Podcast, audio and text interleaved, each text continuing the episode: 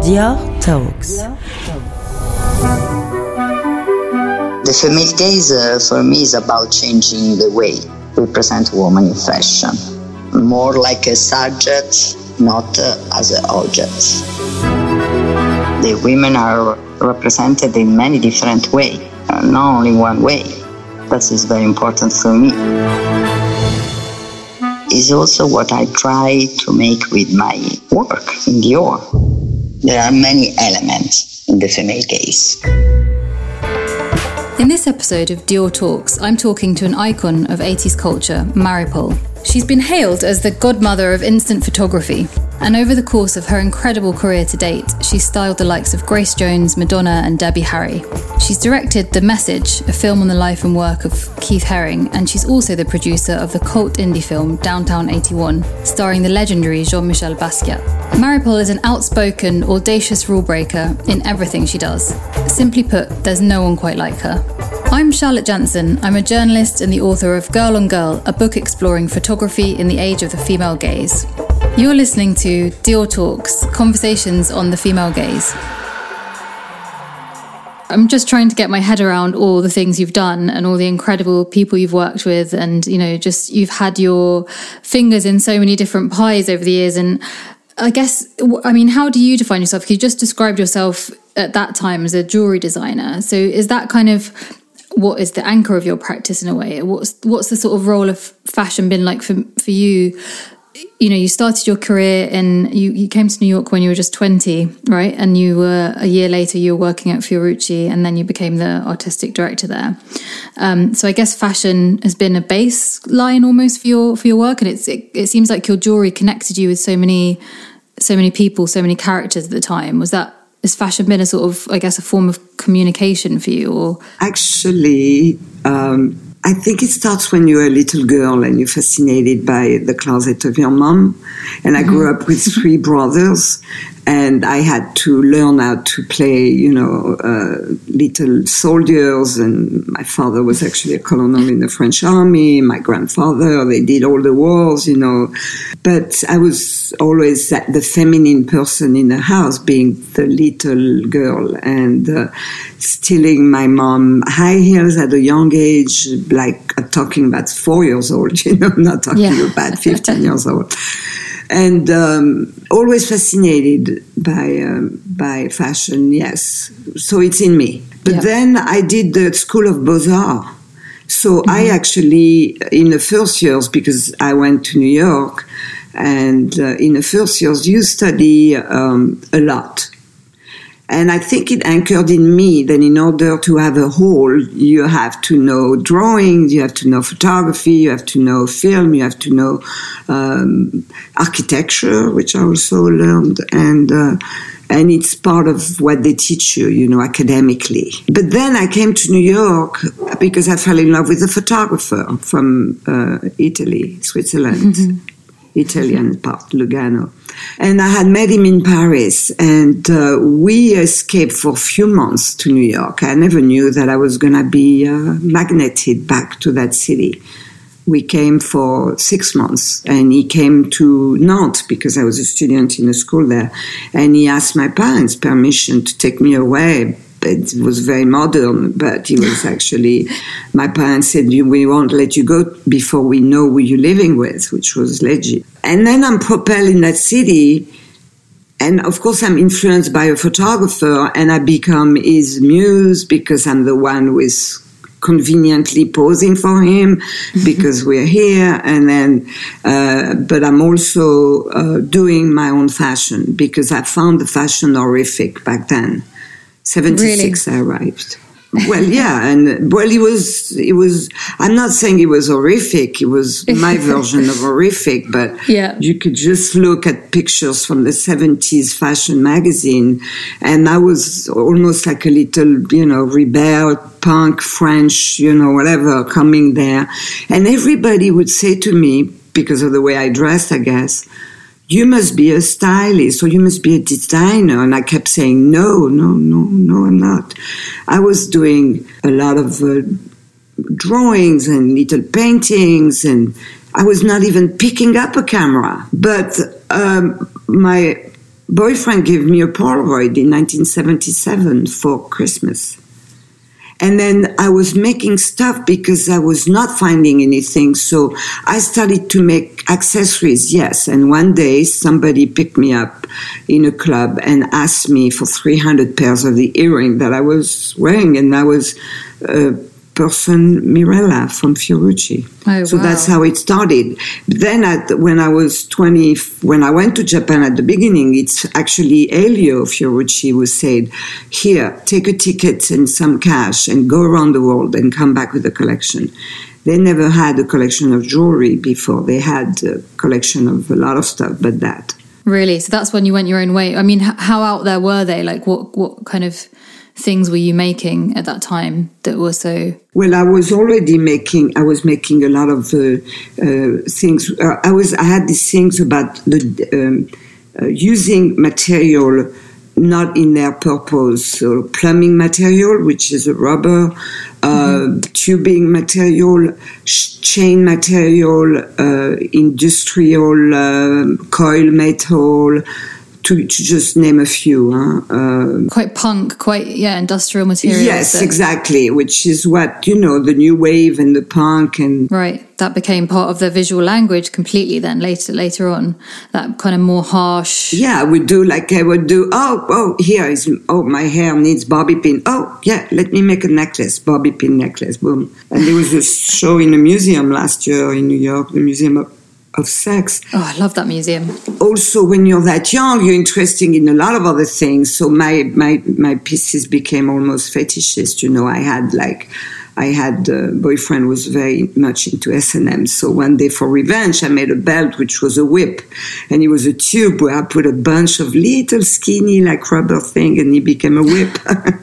you know, it's like, hello, imagination. So yes, I would define, but not really labeled as a jewelry designer. And so, uh, were most of those at the beginning? You were taking a lot of the pictures in your loft. Um, what what was your loft like? I mean, what did it look like? What was it? What was the atmosphere like? Did you have people coming through all the time? Like, who was sort of hanging out there? Yes, but actually, uh, a lot of time it's my Polaroid was with me, and I would go a lot out, and he was with me anywhere. Even when I traveled, and he was with me when I go to clubs, and he was with me during the day. Yeah. So I have like a lot of different categories of my Polaroid, and including at some point when I had a baby. So then it becomes a family project, you know. Yeah. Um, so basically, uh, I wasn't really a fashion photographer, but if I would go to a, a, a fashion show like Andre Walker, I actually took pictures of his fashion show and his models. But I, I wasn't labeled like that. It was more like having uh, my iPhone of now. That's how I compare it, you know. Yeah. For me, the Polaroid is exact. It was exactly the same than the iPhone, except I wasn't shooting a lot of pictures. I was always sure of my shot, and never, I never wanted to take more than few. And that's the thing. I mean, you couldn't necessarily because you still don't know what's going to come out, right? You had to still kind of Yes, master and it. also, well, they came out really fast, but they also, uh, they was expensive. It's not Yeah. like I can could shoot like a dollar picture, you know. Talking about the loft, the loft was an open space with 26 windows. It used to be an old sweat factory right on Broadway in NoHo, north of Houston. And it was an amazing space, which was completely raw. There was just a sink and it used to be the headquarters of the of um, uh, Angela Davis of the Black Panther. Oh wow. There was a lot of flyers and stuff, and our building was kind of a squatting building. You know, there used to be an illegal drug den, illegal gambling den, whatever illegal, whatever. It used to be like so weird. But as photographer, and back in the day, we paid a lot of rent for then, you know, uh, close to a thousand dollars, which was stupid because we had money to fix a loft. We should have just bought something, you know, but we didn't. yeah. You don't think of it when you're young and free. Exactly. Yeah. um, and so, you know, people would come would come by there. Was it did you have like an open door or were you more like you say you would meet people? Yes, back then it was great. You did not call people to come by. People would be under my building and they would just buzz and come in. Oh. And then I had people like Jean-Michel Basquiat lived with us for a while because he didn't really know where to go. And Wow. uh, then there was a lot of kids that I would rescue because I didn't want them to be going around at 4 a.m. after the Mud Club, you know Yeah. and I would have the, we we always had this beautiful platform with carpet, and then they would crash there. you know. And we had parties. We had after parties. We had parties after the club. There is one where Jean Michel did our portraits, you know, at six a.m. on the big big screens of paper. There is. Uh, uh, there is Wow. piano, fashion shows, concert. Uh, it was it was big. It was a big lot. Yeah, it sounds incredible. Yeah, it was party with Madonna, Madonna and Sean before they got married. You know, like it was, it was like that. It was, it was like yes, yeah. Actually, one time I remember that uh, uh, Andy Warhol came in. Andy came. Andy came to the roof a lot. I had roof party, and with uh, Nick Rhodes, he can confirm that. Nick would come on my roof, and I would project movies, and we had parties up there, but and with food and drinks. And, Incre- an incredible time and i mean i think that period like all those figures that you mentioned those people that you know were your friends you're, you're they were hanging out with you and uh, you know they're legendary figures now i guess a lot of them. And and that they continue to sort of fascinate us so much even people that were nowhere near new, new york or not born at that time. Or i mean was it it seems like it was such a creative time such a kind of free time where everything was possible Yes, it was because of what I said, because you, you could live there for cheap. So you didn't have to worry about paying rent and money and stuff. So when this is happening, then what's happening is that you could just like freely be creative and then in exchange too. So everyone was doing things for everyone. Yeah. I produced some underground films which were purchased by the MoMA last year. You produced um, a film, of course, the Downtown 81 that that Basquiat, Downtown 81, but then there is also and that was shot in the 80s, wasn't it? Yeah, it was shot in 1980, 81 in the winter. It turned 20 on the set. And now it's a cult film and it just came out in VOD for the US market. And it's a long road, you know, for me. It's like making it alive. I mean, things are so different now. Uh, You know, speaking about, especially if we think about, you know, gentrification and how that's affecting. I, I just can't imagine, even like you say, the kind of exchange of creativity between everyone, between artists, between designers. I love to think that there was a movement in the 30s in, in France where, you know, all the surrealists were friends and all. I mean, there might have been competition back then too, but, you know, think about It was similar. the table in, yeah, in, you know, in Montparnasse and everybody mm. going dancing there. And then And do you miss those times then? Like, you know, thinking back? I lived it. I don't, I don't miss it. No. Yeah, you lived it in in to f- f- full throttle. It sounds like as well, and and you've got the Polaroids, of course. Yeah, it, le- it left me. Yeah, it le- exactly. I was just gonna say it left me with an archive, which is not an easy thing to take care of. You know, uh, Yeah. so sometimes I'm like, because when you have when you have prints, you have negative. You could scan your negative. I scan Polaroid, but a Polaroid is the negative. You know, and it's not the same as a regular photography. Of course. And, and so, at what point did the photography for you evolve into something more, I guess, not necessarily serious, but you realized, okay, this is more than me just, you know, taking some random pictures. I'm actually doing this with, if not a purpose, but you were doing it in a kind of, at least, you know, you had some kind of form or structure to what you were doing. You were taking pictures regularly. You were making sure you were looking after them. What was it that? At what point did you realize? Yeah, I'm. This is something that's part of my practice as an artist, and I'm gonna, you know, keep doing this and and take care of this. Well, uh, if I could say the other way around, is that people saw in me something that it could be, and this goes for Maria Grazia, meaning I did took pictures all the time and still I think I'm a portraitist. I'm interested in people, you know? And what's better to get somebody close to you with a lens which is not aggressive and it's very intimate. And it's like, look at me straight, look in the viewer. Uh, okay, sorry, I'm gonna have to flash you because it works well with lights, and uh, and then I get and I did a lot of things in black and white too. So all over these years, I did take portraits a lot.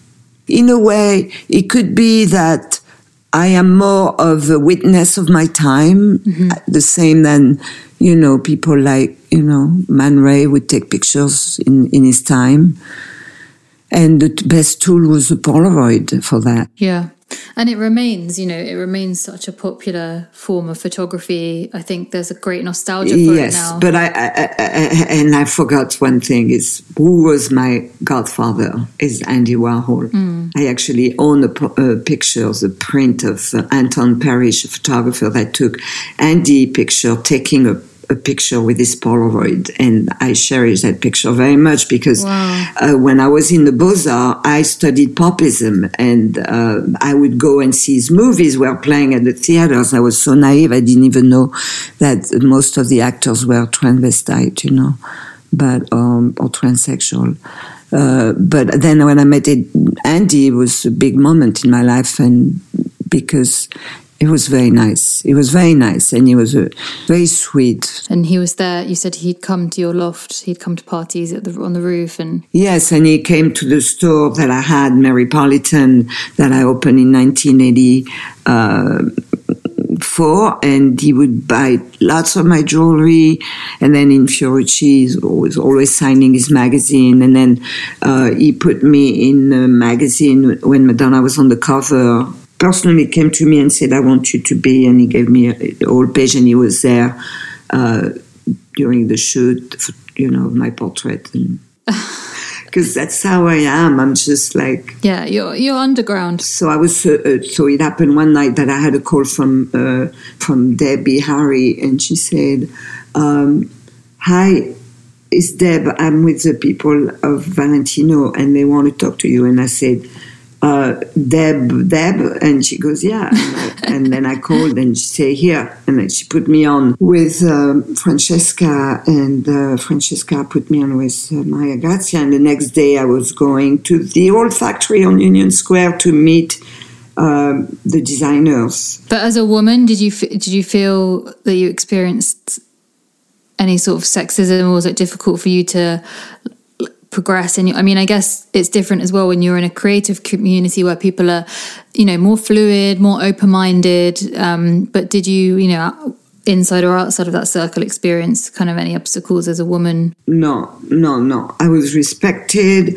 I had ideas. I was uh, i worked in, in you know like uh, uh, impresario. Yeah. That's the name. Yeah. So i was very much respected you know by uh, club people like Ian Schrager steve rubell everyone. Yet sometimes I did feel the vibes like, you know, this is a very difficult world that you're putting your feet in. And I would look at them and shrug my shoulder. I'm like, so, you know, there was thing that I did to change that by adopting a look which was very much masculine. When I think about it, I would go to the Dominican barber on uh, Columbus when I lived uptown, and I would tell him, shave my head, meaning cut it short. Wow.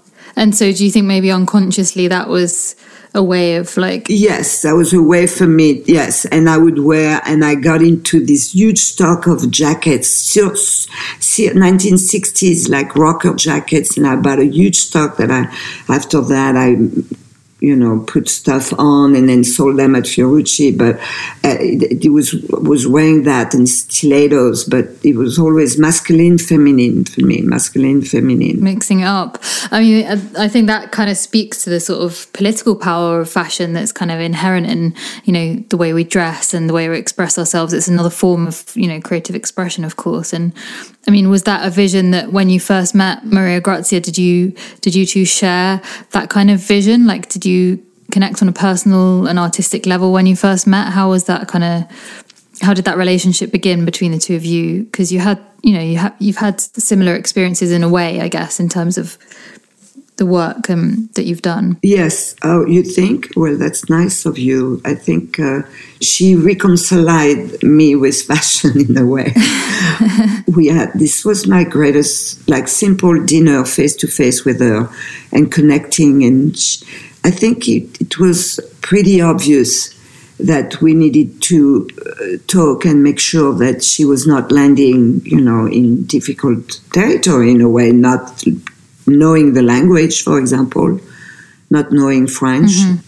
But I speak fluent Italian, and that's something that I cherish.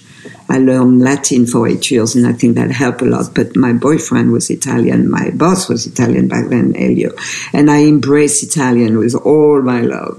Mm. So um, yes, yeah, so we connected in a great way of, you know, I think I didn't have to tell her anything. Maria Grazia knew perfectly, but there was this youth collect- connection, you know, to to try to to you know how do you call it? You put you broom you broom something, and you have like you're a little magician, and you come in like a little like you know the beloved little witch we watch on television when we were like young, and and you just like boo, you know, and it works. It's feminine and it's and it's great. And um, it really does. And how did it feel for you when she? Because when she um, did start working at Dior in 2016, she asked you to take her um, first official kind of portrait photograph that was then used for all the official, you know, announcements and stuff. And it was shot in Paris, um, you know, in this like, iconic location as well. Yeah, it was shot. Uh, it was shot the day before it was announced publicly and so it was a big secret. But there was only uh, uh, it was only her and her makeup artist, and uh, we crossed the street and we went to the Tuileries, and then she was a bit nervous, and uh, that night was the last uh, défilé Valentino, uh, which I attended, and. and I said, you know, Maria Grazia, it's only you and me it was so great. You know, I must have taken only six pictures, six shots, maybe eight to the max. Yeah, I got an email from my brother, and and it was announced in all the newspaper. Yeah, and it's such a beautiful picture. I think it speaks so much of both of you. You know, the, the, obviously the the rapport and the relationship you have, um, but also of her, like the intimacy, to invite you. Yes, yeah, yes. exactly. The intimacy, the kind of humble nature. And she chose. She chose. She chose to have me because of the. And then, uh, you know, I took pictures of her family, and she she she just loves it. And and then she asked me that night at dinner I would love you to work for me. And that's how it happened. I was one of the first photographers to do this uh, collaboration on the first collection with my friend uh, Janette Beckman. And she said, Oh, what do I know about fashion? I've always took like hip hop and things, you know, street kids. And yeah, I mean, I think I'm getting the impression that Maria Grazia attracts a really you know unique and individual and, and brilliant kind of creative women who exactly are not necessarily working in the conventional fashion world. Like you know you also you know by no means have a kind of conventional approach to anything that you do. You've kind of blazed your own like path. Um, tell me about the polaroids that you've taken then for dior because after that after you started to work with um, Maria Grazia, one of the things you've done is is take Polaroids backstage. What's it like shooting in that kind of environment? I mean, it must be chaos, frenzy. Yes, so the first thing was back chaos, chaos backstage. Uh, backstage, the first one is actually take front stage. If you see the mini film on on my site uh, uh, of you know. Rihanna and God, and I remember that I had the sprained ankle and they oh rushed me up front. Thank God I had my son with me who was assisting me. But you know, Polaroid is okay. You just got to snap, snap, snap, you know, snap, snap, snap. It was fun. It was fun. I mean, whatever, you know, it was fun. It was fun. Let's talk a little bit about the role of sexuality in your work because you alluded to um, it earlier when you said, you know, you're kind of, you had a boyfriend that was into S&M and, and, um, you know, I know that you've you've taken also some, you know, more erotic kind of Polaroids that I believe were published as well as a book. The exchange was between my boyfriend and I, or eventually when we broke up with other people. But I did a lot of self portrait too. And I would cut out a lot of these pictures and, uh, uh, I'm not saying I'm an exhibitionist, but aren't we all? well, again, it's the context, isn't it? Because it's a private space where you're taking it, you know, primarily for yourself, I guess, as a kind of empowering. Yeah, exactly. And then a picture doesn't have to be sexual to be sexy, don't you think? It can be an evocation of, of sexuality. Yeah. It could be uh, look look at Robert Mapplethorpe, for example, Right. finding sex. He was tired of doing this all, and then he actually started to shoot Lisa Lyons, which was a bodybuilder. Look at the flowers. Look at the flowers. Yeah. Incredible. Pictures. I mean, almost as erotic as his, you know, pictures of, of men. Exactly, exactly. So for me, when I shoot a lot of these young models, they, they are very much programmed. Uh, not all of them, but a lot of them, it doesn't seem like you could get anything out of them, not even a smile. So I say to them, look, relax, it's only a Polaroid, but please give me your soul. And you should see the difference when I say that. One of the questions that I, I was just intrigued to know also because obviously this is about fashion and, and, and what it means now and, and it's it, as, as we've touched on briefly about the kind of responsibility um, as well of like taking someone's picture and you know creating a like as you do you've created a kind of I guess a whole culture around what what you do that gives a certain idea or certain feeling. What is beauty for you? What do you find you know the most beautiful in people um, or in the world? And I guess also Who defines beauty? I mean, sorry, what defines beauty? Why, why does trend go from, you know, centuries are so different? Why does a, a beautiful curvy woman back in the 1600, 1700 Yeah. is the muse of the moment when the skinny waif becomes so, and you find beauty in a- a mark on your face. You find beauty, and I think Maria Grazia has seen that by taking uh, different uh, model attitude and working with different women. But um, there could be um, beauty everywhere. I think you could find beauty in ugly, even because what is what is the definition of ugly? Who define that? Right, and I mean, I think that's what's so incredible about you know the the looks that you um, have have shaped. You know, from that era, it was an era that completely overturned the traditional ideas of like feminine and masculine beauty and feminine stereotypes. And you know the fact you're using those heavy industrial materials in your work is quite a strong statement i think about you know what can be beautiful even in that even in the objects even in the materiality of those things. And then wearing that and and claiming that and it can still be beautiful in a feminine way but it's a new kind of femininity. It's a new vision of what we can and you know some of the women you've worked with like like like grace jones um, are so inspirational because it just creates a whole new um, way of being you know a new possibility for women to you know not have to dress in this kind of micro mini or have the perfect body or the this or that um, and still and still appreciate themselves you know.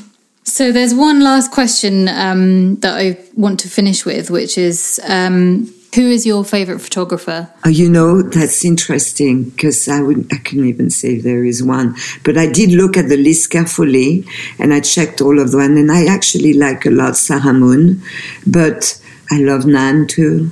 She's a friend. I love Nan work. it's hard. It's hard. It is a hard. Deborah Turbeville.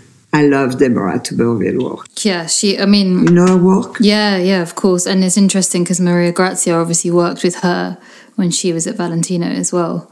Thank you so much for. No, please, thank you. It was very sweet. It was really interesting, and yeah, you have so many. I mean, yeah, you've just done such amazing work, and I mean, you're still doing. I'm sure. I'm look forward to to seeing what happens. This is only a beginning. This pandemic actually makes us reflect a lot on ourselves and as artists.